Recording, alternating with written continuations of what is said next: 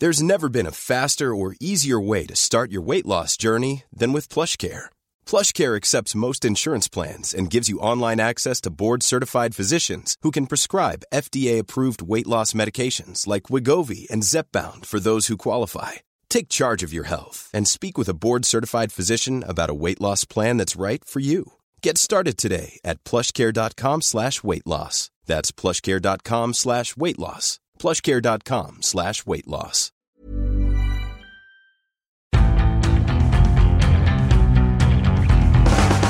Hello, hello, hello, hello, and one more time, hello to you all. Welcome the Indie Football Podcast. Indeed, welcome back to regular listeners. If this is your first time, take off your shoes and get comfortable. I'm Ed Malyon and your host for a podcast which will today whisk through each of the Premier League's game, the Premier League games worth talking about at least before taking stock at the halfway point of the season and looking at some overachievers and underachievers. Speaking of underachievers, I am not alone and I'm flanked by two of the finest football writers in the capital. First of all, we have Jack Pitt-Brooke, fresh from a busy week last week. Hello, Jack. Hi Ed, how you doing? I'm very good, thank you. How was your weekend, sir? Uh, very good, thanks. I went to Arsenal against Newcastle United. Um, a thriller, I'm sure. Can't wait to hear all about that. And on my other side, making his debut, we have the baby-faced assassin, Lawrence Ostlere. Larry, how nervous are you on a scale of one to ten? Um, about four. A ten, is it? Okay, so that explains all the wet patches. Uh, Larry and Jack in the house today uh, for what should be a belting uh, kind of mid-season edition because we won't probably have a podcast next week. I think because of uh, that Christmas thing, or what you know, whatever you celebrate in your own home, Winterval, let's call it. So let's begin with uh, chronologically. Actually, I just want to go for all the Saturday games, uh, even if some don't get the uh, the same time as others. I'm looking at you, Brighton, Burnley, uh, Leicester nil, Crystal Palace three on Saturday lunchtime, uh, which I'm sure we all watched. Uh, Roy Hodgson has lifted Crystal Palace not only out the relegation zone, but up to the dizzying heights of lower mid-table uh, with a, a 3 0 win. Benteke finally breaking that goal duck, uh, especially after everything that happened with that penalty. Uh, Wilfried Zaha uh, scored a great goal as of, as always, and uh, Bakary Sako came on and kind of scored a one of those classic 94th minute. We were already winning, and this will seal it games. So um, Palace, Jack, revived. Will they survive? I think so, yeah. I mean, I thought since quite early on under Hodgson getting there that they'd be able to, because they've got they've got goals in the team. I mean, ultimately, I think that the most important person for them staying up isn't Hodgson; it's Wilfried Zaha. Like there is no like he's he's the best player in the bottom half by a distance. No one else has got anyone quite like him.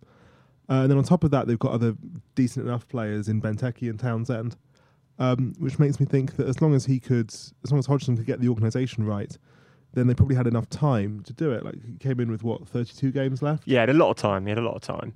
Um, you've got, I, I guess, uh, having those the, the attack. You know, it's always important, and we see these teams at the bottom half. They always try and get really organised, and I think that's three clean sheets away from home in a row, which obviously speaks to, to Hodgson's organisation. But the key thing is being able to score goals, and a lot of the teams at the bottom, especially in January, will be looking for a striker, someone who can score. And at the moment, Palace have two players who, well, if Benteke gets back to form, and he is quite a streaky forward who goes through these runs without goals, and then he'll come back and score. So that's seven in five. If he's about to go on one of those runs, I know they've got a few tough fixtures coming up with Arsenal and Man City, but if he goes one of those runs, I think Palace are fine. Larry, uh, from what you've seen of Palace recently, um, they must be, you know, mid-tabling. Do you think? I think so. I think I think back to when I think it was Frank Lampard on BT Sport after maybe six games, seven games in, probably just after Yeah, Koeman got sacked, and he was asked. De Boer. sorry, De Boer got sacked. All- I know all Dutch look the same to you, uh, but they're not. early early era. Um, and they and Lampard said that he thought uh, he was asked, "Can they stay up?" And he said, "No, you can't stay up if you've basically given up the first six, seven games of the season." And I kind of thought, yeah, but they were only four, maybe five points away from safety at that Mhm. point. So I, th- I just feel like it's such a tight the, the league table as it is now. I think you wrote a piece about this, Ed, recently. Um, it's, it's always going to be just a matter of a few points that between the teams that stay up and the, that team that finishes 18th. And so if you can get that little bit of a run going, that bit of organisation, a goal scorer who suddenly hits a bit of form, you can three or four games time get yourself out of that sticky situation. Well, that's it. that piece you're talking about, which obviously you can read at independent.co.uk slash football. Um, you know, it's probably around there still. Basically, it was a, a preview to the Palace game, saying that the fact that Palace had actually managed to go out of the relegation zone last Tuesday night, even if it was only for 24 hours before West Brom went back above them, shows just exactly how kind of stuck together that mid-table, well, not even mid-table, it's the bottom half, the bottom 11 teams, Jack. Looking at now, I've got the league table in front of me, fortunately. 10 points separates 9th and 20th. Um, Swansea kind of falling off a little bit, but, you know, between 17th and uh, 11th is five points. That you can win a couple of games and suddenly you're flying up the table. You know, Palace have got to play Arsenal, Man City, and a couple of other more difficult games uh, in January, and they could easily drop back into the mix. It's going to be one of those things this season, I think, where all those teams are clumped together. Do we think this is kind of a reflection of the just the top six having much greater resources now and being able to pull away, or is this is this something else? Yeah, I think it is in part to do with with the, the sense that we now have two different leagues. That is the top six and the bottom fourteen. Obviously, some of the bottom fourteen are better than others, like Everton or Southampton. Mm-hmm. Um, but there's a lot of teams there where, if you only because they are only thinking about survival, it's difficult for them to aim higher than that. Yes. Like, this is the classic Tony Pulis problem that you get to 40 points and the players give up. Um, but I do think we are going to see, uh, you know, not not an awful lot of differentiation in the bottom end until the end of the season. It will be very tight to see who goes down because, with the possible exception of Swansea, I don't think anybody will kind of fall off the cliff and. I, I think Swansea stick in the twenties of points. I get the impression that Swansea might roll the dice and, and, and bin Clement at some point, just because you have to. You know, when you're in that situation, there are, there is always the team that rolls the dice and sacks their manager and doesn't improve, but there is always the team that sacks the manager and does improve. You know, we see it every year. It's the same. That there are a few different outcomes, and, and some guys will stick with their manager and, and it will work out, and some will stick by maybe Stoke with Mark Hughes and it won't work out, and you go down the last day. The thing about the relegation battle, I guess, is we're looking at a league now where we might not have a title race, you know, at all. Basically, if City do run away with it, um, mild spoiler, they smashed another team this weekend. Um, if they do run away with it, then what we've got the, the, top four thing to look forward to, which is always interesting because Champions League football does mean a lot, um, both kind of eh, financially and in terms of importance, but actually just for these teams, it's a huge thing. Like for Arsenal, it's a massive mental, psychological blow to not be in the Champions League this year. But we need a good relegation battle. You know, it would be wonderful to have one of those things where you get like six teams on the last day that can go down and, and the bottom three are all kind of still in the mix. But it might not necessarily be that way. Um, but I just do think that is an interesting thing we're seeing with the mid-table clubs. Like Leicester looked like they were pulling away from that mid-table or the, the bottom half group, dragged straight back in. Um, and uh, what's his name? Ndidi uh, is suspended now, red card on his 21st birthday. So, so he'll be out. The game you were out on Saturday uh, involves one of those teams, Newcastle United, and they went to Arsenal where they lost just 1 0. Uh, fair result? Um, no, not really. Arsenal should have won by more. Um, it was a, it was a game that you see an awful lot of nowadays in the Premier League, and this is something that which I wrote in a piece on Friday afternoon, um, where the like the big team just dominates the ball for almost the entire match, creates lots of chances against a smaller team which has no interest really in doing anything else. Like um, Arsenal should really have scored four or five, uh, but then because they didn't, with about 15 minutes left, Newcastle started throwing men forward. Uh, they actually created a few chances for themselves, and all. I mean, they didn't quite put Arsenal under siege because they weren't good enough. But they, I mean, Rafa was smart enough to realise that if they went and played open, they'd get destroyed, and therefore their best way of maximising their chances was to hang on, hope that they can stay in the game, which they did, and then see if they can nick something at the end. Martin Hardy, uh, our guy in the northeast, wrote a piece last week about. Well, I mean, apart from the fact that the takeover seems to be likely to go through in January, so they will be able to buy players at least, um, which was the big fear if this thing dragged on. Um, but there is a little bit of a tide turning against not necessarily Rafa, but you know, people. The Newcastle fans are very unhappy at the moment. They they see this kind of slide down the table, and they're worried because, as we've discussed, that entire bottom half can change in uh, any given moment uh, in a reshuffle. What do you think? Uh, what do you think of Newcastle? Well, I think Rafa's. The, the problem is that Rafa's said that he, has been pretty open that the squad isn't good enough. He's been saying that all, all the way through the summer. Mm-hmm. Uh, the last two windows, basically, yeah. they failed to buy he's been hammer- where he wants. He's been hammering Mike Ashley for not giving him what he thinks is the squad that he needs. And he's even said, you know, look at the pointing at Joselu. Like, look at these guys that they're not, you know, they, I haven't got enough money to get kind of Premier League level players. And I think that's true. Like, I don't disagree with his analysis. And when you watch them play the other day, they did look like a championship team. Like, there is very, very little quality there. However, the problem with this is that by by saying that that openly, you are. I wonder h- if that might damage his relationship with the players. Because if you're telling the players that you don't think they're good enough to stay in the Premier League, then I wonder what that's going to do to, to motivation. I mean, certainly, I mean, I don't watch I don't watch Newcastle every week, but I don't necessarily get the impression that the players are giving 110 percent in order to to get them out of it. And while Rafa, it's true to say that Rafa might be able to save it in January with a few signings when the money comes in. By saying that, by saying that only with money can we save ourselves, you're kind of writing off all the games between that be- before then. Like Newcastle have got what another four or five games until the the signings will start showing up. And Rafa's basically said, "Well, what are we going to do? The players are rubbish." Yeah, it's it's very Rafa, isn't it? The kind of uh, I sometimes feel, and this is one of the bigger problems that he had in Madrid, was players felt he lacked empathy. You know, he he sees them as commodities to achieve the result that he is paid to achieve, but not necessarily. He, he isn't necessarily the best in terms of emotionally dealing with players. You know, and they, are complex beings. Well, what's interesting is that he's very he's very very good at emotionally dealing with fans. Mm. Like, and that's kind of what's been going on. They love here. him. I mean, they're on right, it. They've that always been on side. playing. Rafa has successfully been playing the fans off against Ashley, and the fans love him, and the fans sing his name every week, and that's really, you know, that is a function of Rafa's political skill. But the loser, I, I wonder whether the loser in that might be his relationship with the players, because by by he's basically, I mean, he's basically using the players as a crowbar to get at Ash to get at Ashley to solidify himself with the pl- with the fans. But the problem is the team keeps losing. It's funny because that aspect of Rafa got the best. Steven Gerrard always says it got the best out of him, doesn't he? He says that that really narked him. That Rafa never made it clear quite how he felt about him, and therefore Gerrard want, wanted to go out there and prove a point and sort of gain his affection. Perhaps there's an element of can Rafa get a little bit of that from his current squad? That- that's a very. But that, I mean, that, that's Stevie. But uh, sorry, not to use yeah. his real name. That's Gerrard's mindset. Yeah. So, like, which is great because you know he was a player who's obviously incredibly driven, as we saw.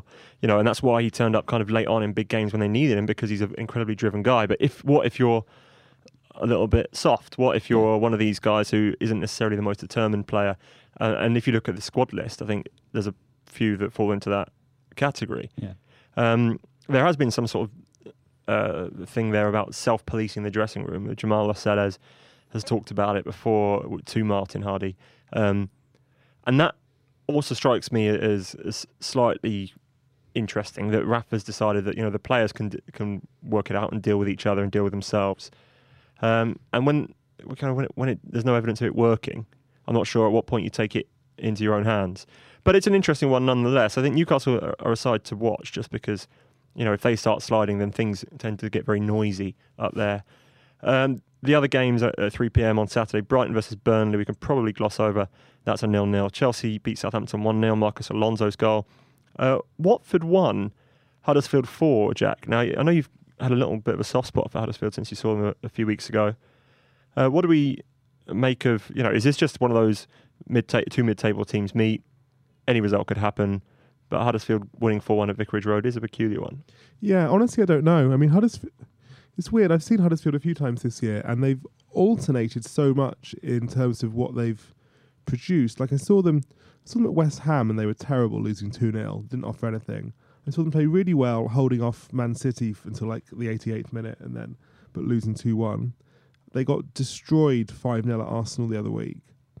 Um, so I'm not really sure. I mean, clearly they've got probably you'd have to say they've got the worst squad in the Premier League. You think so? Yeah, I think so. Even worse than I think Newcastle is quite poor. I was looking at it earlier on. Yeah. But I said this yeah. before. It looks like a championship squad. It does.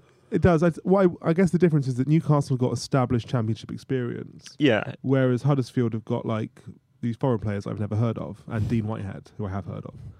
Moy. Uh, I, I never know how to say his name, but he's good. Yeah, Uh, scored two at the weekend. but clearly, Va- so I think because of that, and also because Wagner knows that he can't, he can't give hundred percent to every game. Like when they went to Arsenal, he made six changes and they lost five 0 but he was probably knew that would happen. Uh, Mick McCarthy, remember when he did that at Wolves? Right. Got fined for it, in fact, But I he? think that clearly Wagner is good at he's good at like coming up with a tactical plan. He's good. The players will completely believe him. He's smart. He looks like he can he can outthink other managers. I don't I don't I, I genuinely don't know what's happened to Watford. Yeah. Why they've why they've gone this bad, but uh, it looks like I mean it would be such. I think if Wagner could keep Huddersfield up, it would be the the greatest keeping of a team up that I can remember in the last few years. Interesting, interesting. Um, Stoke nil, West Ham three. Uh, Mark Hughes is not the most popular man in the Potteries. It seems a lot of their fans certainly don't uh, want him to go. He had a dreadful end to last season, which went really under the radar because everyone's obviously talking about the top of the table and relegation. And by that point, Stoke had got enough points that they didn't get dragged into it quite. This year, uh, they haven't been much better, but they got was it one big, one big win um, on TV. Who was that against, Jack? They Chelsea? drew with they Arsenal? drew with United, which was impressive, and like played quite well when I they did it. Was a Monday night game. They played well against one of the big six, basically, and then everyone was. Oh no, it was Jesé uh, scored the winning goal against Arsenal, Arsenal. Was it? It was it was Stoke Arsenal. Yeah. So that bought him some time, and I actually said at the time, I it's one of those things where like the prime time TV games do seem to have more of an effect on people's futures than than they should do. But this was dreadful, and, and David Moyes is, is kind of reviving West Ham a little, Mm. and uh, Mark Hughes is, is dragging Stoke down. Do we think Hughes is safe for now? It's getting it's getting touch and go, isn't it? I think with Hughes. I think um, the board likes him. That's the thing we do know. Yeah, and that's hopefully going to buy him some time. And I think he does deserve a bit of time. He's he's done reasonably well there. He had I think three ninth place finishes in a row, then finished thirteenth I think last season, fourteenth. Yeah. Um, and I think he's earned himself a little bit of time. Um, and there's a good enough squad there where you feel like they're not really in serious peril, like perhaps some of the other, teams around them on the same points, just because they've got that little bit of quality, you know, particularly in attack. Saying that, I think it sounds like Stoke fans are losing a little bit of patience now, and the football hasn't been that exciting. It's not Shaqiri's. Shaqiri scored one or two lovely goals, but it, other than that, it's kind of been a little bit, um, yeah, a little bit disappointing. I think, and I think I get the impression that perhaps he's running out of time. Did you see Man City Tottenham? I saw the highlights of Manchester City Tottenham. Yeah, But you saw the whole thing, Jack, as did I. Um, I don't know how many more ways we need to find to say that Man City are really, really good. Yeah, I mean, I don't think it's weird. I don't think it was in terms of finishing. It wasn't City's. It wasn't City's best performance, even though they scored four goals against against such a good team. They did only really start scoring at the very end, and right until De Bruyne scored, I was still wondering. Well, they could blow it like they did in the game in that fixture last year, which they dominated and drew two all. But in terms of like dominating the middle of the pitch and getting into scoring positions, they were incredible. Like they were so like I thought Sane against Trippier was an absolute mismatch. That was probably De Bruyne's best performance this season, with a lot of competition. You know, uh, Liverpool at home, Arsenal at home, Stoke at home, Chelsea away, um, Manchester United away. So he was he was brilliant. I mean, it was we're kind of running out of things to say, but it was it was just a performance on another level. Like it was, you know, Spurs have been, I mean, Spurs have been genuinely the best team over the last two and a bit years, Uh, and City took them to pieces. And if it had, if it finished, and it sounds stupid, but if it finished eight 0 that would have been fair enough. Uh, if you are bored of reading about how good Manchester City are, um, one, I suggest you get rid of the internet for the next six months. Um, but we also we, we do have a piece from Miguel Delaney today, who um, can't be here because you know, he can't organise himself. Um, he's did a, he's done a piece which is more behind the scenes, isn't it, with with Pep Guardiola and um, kind of Pep's doubts last year and how kind of he's turned around what was a fairly flawed team a year ago, um, which had some big holes and big problems. How he's turned that round with a lot of really uh, well sourced information, uh, which is quite an interesting read. And also, Jonathan Liew uh, from Australia did a column on Friday about what is beautiful football, kind of triggered by all of this praise of, of Man City, but bringing in obviously, you know, the definition itself, long ball football, uh, can be beautiful, as he describes Dennis Bergkamp's uh, famous goal. So, uh, if you want something to read, then check those out. Obviously, in the, the usual places. Super Sunday uh, saw two fairly regulation results, I guess. Man United beating West Brom 2 1, Liverpool beating Bournemouth 4 0. Uh, Lawrence, you saw West Brom Man United. What did Mm. you make of. Oh, what do you make of Alan Pardew's West Brom? He hasn't exactly um, hasn't exactly given them a boost that they needed. No, it feels kind of like nothing's changed. That's the strange thing about it. I think you feel like Pardew of that cluster of you know the old merry-go-round Mhm. managers. You feel like he's perhaps the more exciting, attacking-minded manager of the of the group, or certainly the one that keeps the least clean sheets anyway. And yet they still seem quite defensive. I mean, in that game they started. I know it's against United, but they started. I think um, Krychowiak, uh, Livermore, and um, Yacob in midfield, like three defensive midfielders. And I know Pulis did a lot of that. He did three defensive midfielders Yeah. in front of a back five. This was three in front of a back four, but it was still very defensive minded and they just they the midfield just feels like it lacks any spark any dynamism oliver burke was quite good the, scottish From Leipzig, winger. yeah, yeah yeah. and he looked he did look quite exciting but again looks quite raw doesn't feel like he's got a huge amount of end product so you just look at it and think has anything changed i suppose january is the time when you think right can Pardew, that's that's why he's managers get brought in Well, he, he got a time, lot of he actually got a lot of money at Palace. Like you, you don't really think about it, but he broke the Palace transfer record numerous times. They bought him Benteke, they bought him Cabaye, they bought him all these guys. Got Zaha um, on a on a massive new contract and stuff. So, you know, he has spent money, and he's probably going to need to spend money at Albion. But they got Nicky Hammond there as di- as sporting director, um, who's been around the block. So, be interested to see how they did. Any thoughts on United from you? Yeah, it just feels like there's a kind of simmering feeling that things aren't quite right. I mean, Lukaku scored another header similar to his one against Bournemouth and didn't celebrate again. Mourinho afterwards put it down to the fact that he was playing against his former club. It just doesn't really add up because he didn't used to play for Bournemouth. Um, so it's a strange one, and I think it just. I mean, Neville. I think Gary Neville was commenting was it yesterday that about how United just haven't really moved on. They had, I think, seven players started that game from the Sir Alex Ferguson era, and it's a kind of signal, which I completely agree with, that transfer policy just hasn't been very successful in the past few years. Um, Very poor recruitment. yeah, just poor recruitment. And I think Mourinho's got a good track record actually buying sort of right sized pegs for holes and, Mhm. and making them work. Um, but even some of, I mean, Mkhitaryan was a Mourinho purchase, and it seems like he wants to boot him out the door now. So Yeah, it looks like um, Dortmund are leading the chase for him. We Mm. think United will go for a left back in January, uh, possibly Alex Sandro from Juventus, who um, certainly was very, very good at uh, Porto, but has apparently gone off the board a bit this season. Uh, the second game, Jack, Liverpool thumped Bournemouth 4 0.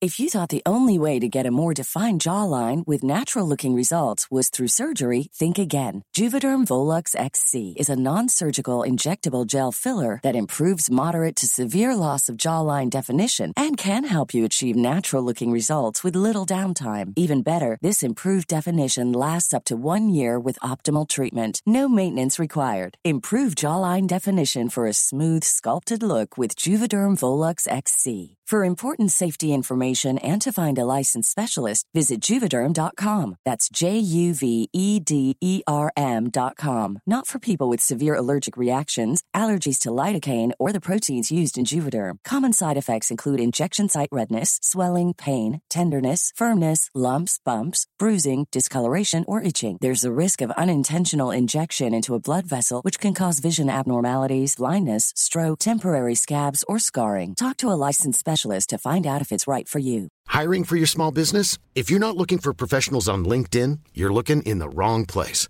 That's like looking for your car keys in a fish tank. LinkedIn helps you hire professionals you can't find anywhere else, even those who aren't actively searching for a new job but might be open to the perfect role. In a given month, over 70% of LinkedIn users don't even visit other leading job sites. So start looking in the right place. With LinkedIn, you can hire professionals like a professional. Post your free job on linkedin.com/people slash people today. I watched this, and as good as I think Liverpool are, I think Mohamed Salah. You, people talking about him being in good form. I think he's just a really good player. I think we can just say he's a really good player. He's got more end product now than he had before. Yeah, I don't see any reason to suspect that this won't continue. Like he's got what 14 Premier League goals so far, halfway through the season. Like you would now expect him to get high 20s, wouldn't you? with these players, kind of, it becomes you, you get to a point basically where you realise that it's class, not form. Sometimes with, with players, and, and often you remember an individual goal or a single moment where you're like, oh, like th- this guy is for real. Um, and I remember seeing it with Mbappe last year and being like, wow, I mean, this isn't just some sort of teenager that's getting hyped up. And and Salah has kind of got that thing now where you know what's coming, but you can't stop what's coming. Um, actually, Raphael Honigstein uh, made a really good comparison with Arjen Robben over the weekend. He said about Salah, he goes, you know what he's going to do, but you just can't stop it.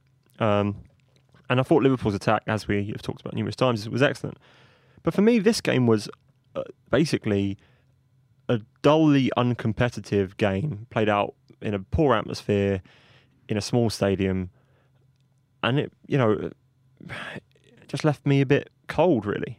Um, what is this a fear of, of if the top six get too good that we're going to have more and more of these games where they're so uncompetitive to the point of boredom?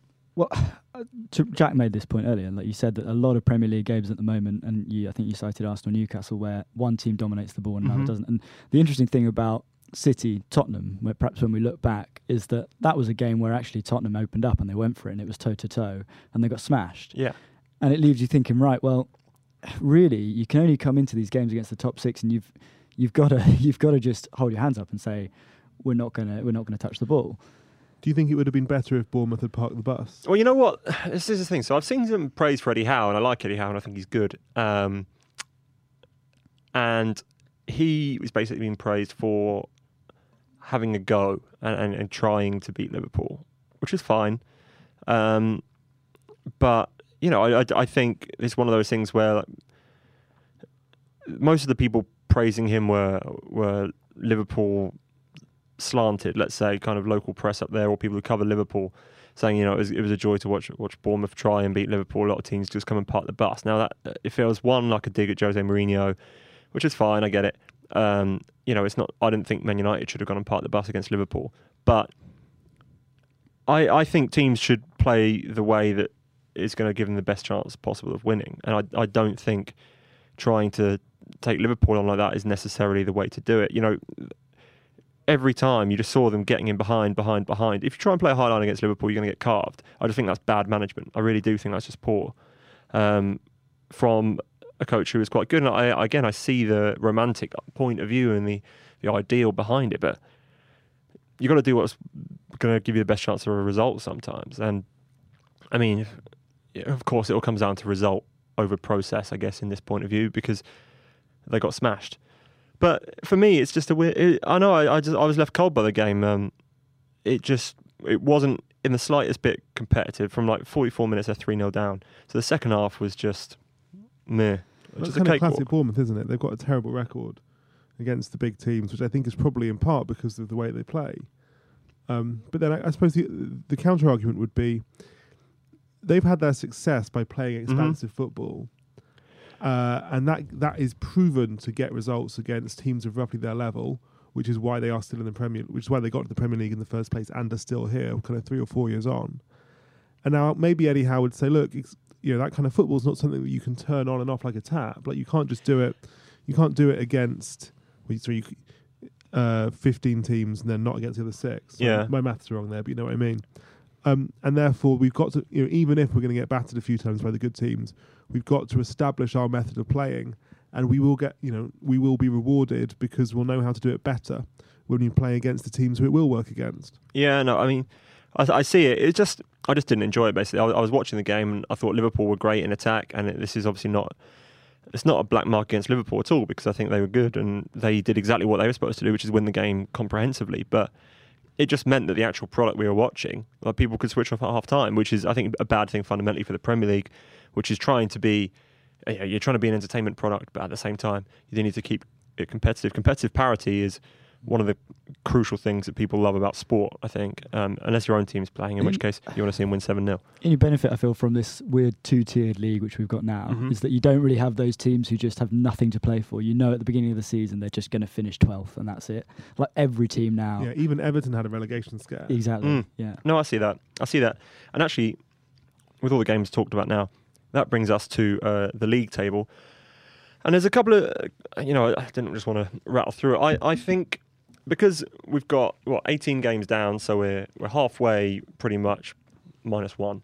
Um, so we're getting a look at what the Premier League roughly will look like at the end of the season. Now, obviously, this is nowhere near uh, set in stone, um, but there's a rough outline. And so what I was going to do, I was going to chuck a couple of teams at you, and you tell me if they're going to finish higher or lower than their current position.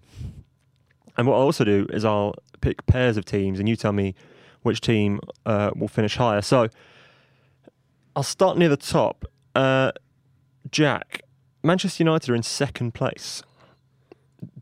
Do you see them finishing, I presumably not higher, but do you think they will hold on to second, or do you think they could regress in the second half of the season?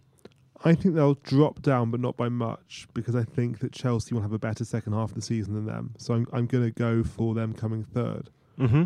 So you've got Chelsea rising Yeah. to take second place from Man United. Interesting. Uh, do you think United? Well, you know, you think United will buy in January and, and still regress? Um, yeah, I think they probably will buy in January, but I think that the, I think, I mean, they're a Mourinho team in their second season, and that means they have unraveled potential. Mm-hmm. Uh, I think you know, particularly given that it will become increasingly clear every week that City are going to win the league and they're not, and that gives the players a bit of a decision to make about how much about whether or not they want another season of Mourinho ultimately. Yeah, that. I mean, the way the modern football works is that is their decision, and his future is in their hands. Uh, so let's see how much they like him. Liverpool and Arsenal currently fourth and fifth. Lawrence, Hmm. who's pick, who's going to finish higher out of those two?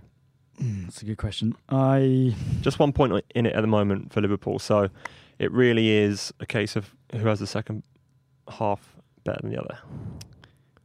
I feel like I feel like Liverpool actually. I think if they keep Coutinho in January, Mm-hmm. um, Which we largely expect, I think. yeah, I mean, I feel like with Liverpool, and I've felt like this for a while, they're kind of like a, a Van Dijk and an Naby Keita away from actually being a really good team and Mhm. being and being a team that's far less streaky than they are. Um, whereas Arsenal just haven't been convinced by for about the last ten years, and probably w- not going to be after January. Um, so yeah, I mean, for me, I feel like Liverpool are in a place where if they can keep Coutinho, they do have that attacking firepower that we talked about. And yes, they're going to have these kind of stubborn games where they end up drawing nil nil with West Brom, and you're kind of thinking, what's going on? They're going to have a lot of games where they blow teams away, and I think that'll be enough to finish in the top four. I think they're going to be the best ever team to come fourth in the Premier League Yeah, 'Cause yeah, they're absolutely. amazing. Like they're so like Bournemouth was boring, but also it was like the, the football itself was brilliant, Good attacking and football. it was completely like of a part with like twelve other Liverpool games we've seen in the last few months. Uh, but nevertheless, they are probably not going to. I mean, maybe they'll come third, but you'd be surprised if they came second, wouldn't you? You see Arsenal and Spurs a lot, Jack. Arsenal, Tottenham, who finishes higher out of those two? Well, I I don't know. I would always have said Spurs, but the last few weeks, maybe I'm going to say Arsenal. I think I think Arsenal have kind of found their level now. Like they're playing, like Özil's playing brilliantly. The defense is had some pretty bad days, but I think it's I- it, it will basically be okay. There's a few question marks in midfield. Lacazette's been good, but I kind of I do think more or less you know what you're going to get with Arsenal. Whereas with Spurs, I just don't know. Like I think there's always I think I don't think the Wembley thing's settled yet. I think that like a lot of teams, they know they're going to go further in Europe than in the Premier League, and that will affect their Premier League form. I think there's question marks over key players' fitness and futures, uh, and so I don't know. I'm finding I'm finding it quite difficult to get a kind of consistent read on Tottenham at the moment, and that means that while I'm pretty sure that Arsenal will be fourth roughly, I think that Tottenham could be second or sixth. Okay, so uh, I mean, I feel like I didn't really get an answer, but I like it anyway. Um, I'm going to head down into the fog that is most of the Premier League. Uh, so, how about Brighton and Hove Albion, currently 13th, have spent a lot of time uh, in the upper reaches of the league, but I believe they're six without a win now. Uh, what do you think, Lawrence? Brighton up or down? I think up. I think um, I've watched quite a bit of Brighton this year, and Chris Hughton's got them really well organised. I know they're in a terrible run of form, Mhm. but they are well organised. They don't concede a huge amount of chances, and in Pascal Gross, they have a player who can create opportunities, both dead ball and and in open play. Very wisely tipped by this podcast, someone on this podcast, I can't remember who it was, uh, to be one of the surprises of the season. Really? Yeah. Was that recent tip or? No, no, it was uh, that was pre-season. I I know someone who works at Brighton, and he said, "Watch out for Pascal Gross because we got him for about three million euros, and it's a joke of a price. He's going to be worth about ten times that." And uh, pretty much exactly what's happened. Yeah, I mean that's been proved true. We all know about the 95 chances he created for in the Bundesliga last year. whatever it Ingolstadt. Um, and yeah, so he's a really good player, and I think Glenn Murray's actually found a bit of form, which is good to see. And Anthony Knockaert hasn't quite kicked on from his form last season, but he's clearly a really talented player. He's had little moments, and you feel like if he can just find like find that little bit of consistency, they've actually got the makings of a really good attacking unit. When, I, when I've seen him, he- I thought he's been great. They really like um, the Colombian lad Izquierdo as well. Yeah. I think he's really good. So, you know, sometimes I, I think they are a little defensive, um, and obviously one of their big things is they were- they desperately wanted a striker just before the deadline shut in August, and they didn't get him. And uh, I love Glenn Murray, but uh, they are a little bit, little bit lacking at centre forward with him and Tomer Hemed. Um, That was a bit of a shit when you compare the the brilliant signing of of Gross, which Yeah. seemed like a real kind of masterstroke. The fact that they just went through the whole of the summer and couldn't couldn't nail down a striker seemed like a real. they're very picky with their recruitment though like they they they heavily use analytics and stuff Mm. Um, they identify value guys and, and basically if there's not someone they're not going to over, go and overpay for someone. And which I, which one agent said to me he, thought might might cost them because sometimes in the Premier League you're just going to have to get the guy you know? Sometimes you've got to just buckle up and say right okay we're going to overpay by 2 million just because this guy could keep us up which will save us 200 million. Um, but the, the big thing, you know, is if they get a striker and they can start scoring more goals because they have only West Brom and Swansea have scored fewer goals than them this season. And I think it's interesting. Personally, I think they might uh, they might dip further. I think 13th. I mean, they're only two points ahead of, of 17th, so it wouldn't take that much. But they're an interesting case, certainly. What do you think of? Uh, let's do Stoke City, Jack. They're currently 17th, just outside the relegation zone, one point outside the relegation zone. So if you say lower, you are saying that Stoke will get relegated this season. I don't think they'll get relegated. I think they'll probably stay up. Uh, I'm not sure if it'll be with Mark Hughes, because they do have like they have the they have the resources to stay up. Like they have the players. They have their squad is one of the few of the teams around them where you say that's definitely a sort of tenth place Yeah, yeah, yeah. squad. Like they've got good defenders. They've got a good young keeper. They've got players that can score goals. Uh, they've got Joe Allen, who's one of the best midfielders. There was some genuine quality in Right, there. yeah, you know, like, a bit like Palace, I think that squad. But, but that ultimately is why you can look. You, it seems to me like Hughes should go because he's been there what five years. This is his fifth season, I think, and the team is going backwards. Like they've lost all that kind of That's the word you hear a lot. He's taking us backwards. solidity, and their mo- their, like their most effective way of scoring goals this year has been crosses to Crouchy. which is uh, in 2017 a pretty damning indictment of any team.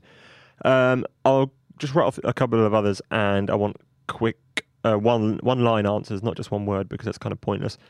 Uh, Burnley in sixth. Well, they're going to go down. Yeah, Jack, yeah, Uh, down, but only by a bit. you're on you're on that thing. Still, a, a top half finish for Burnley is an unbelievable achievement. Leicester City in eighth. Yeah, maybe about there. Maybe ninth, tenth. I think top half. Yeah, ninth or tenth. Uh, I, I mean, I thought they were rubbish on Saturday, but uh, by all accounts, that was just a bad game after a really good run of form. Watford in ninth, Jack. That's a poor run of form. Yeah, I'd say again slightly lower down. I think they could have done, but I think the squad, like the thinness of the squad, has been exposed, and also I think that I wonder if the kind of unity has as well been slightly affected. West Ham are in fifteenth.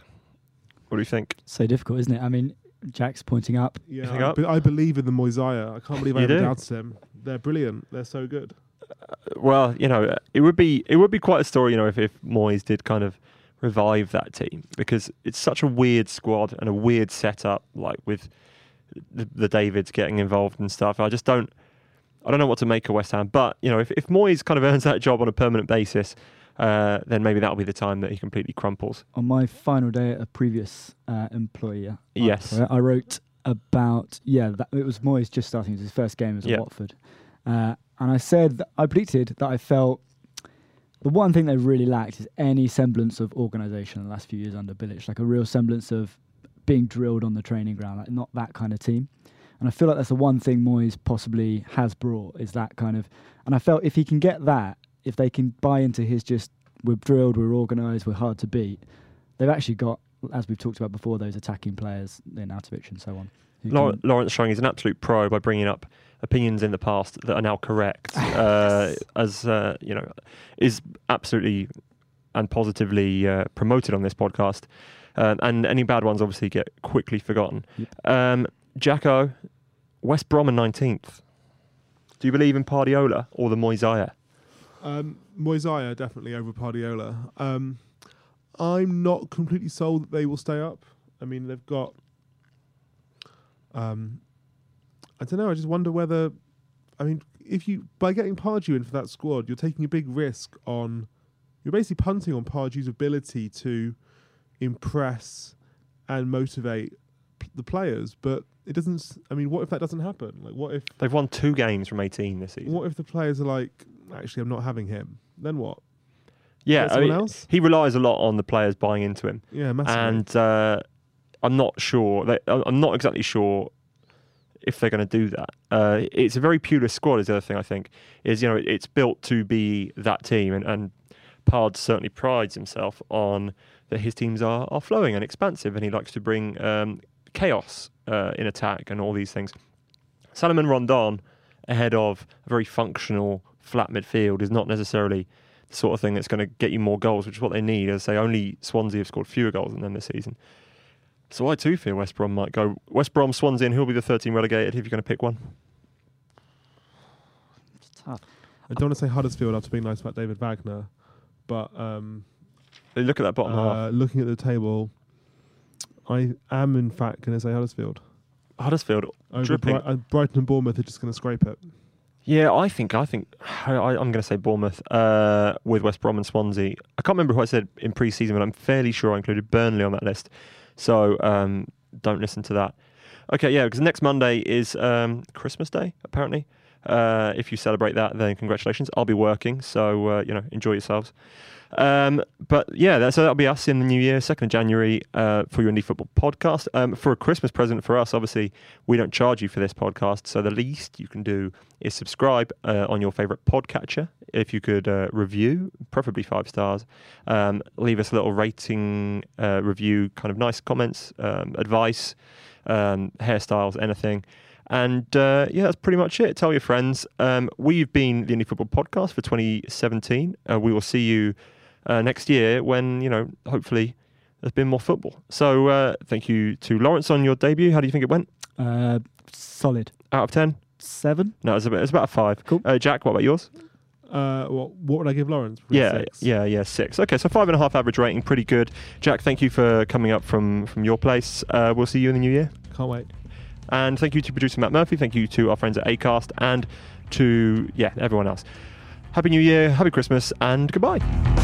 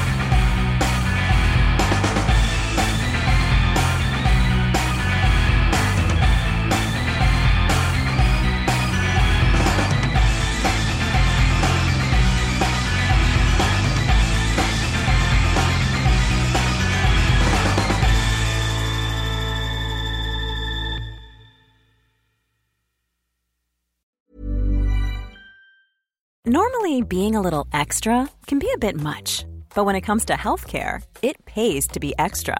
And United Healthcare makes it easy with Health Protector Guard fixed indemnity insurance plans. Underwritten by Golden Rule Insurance Company, they supplement your primary plan, helping you manage out of pocket costs without the usual requirements and restrictions like deductibles and enrollment periods. So when it comes to covering your medical bills, you can feel good about being a little extra. Visit uh1.com to find the Health Protector Guard plan for you.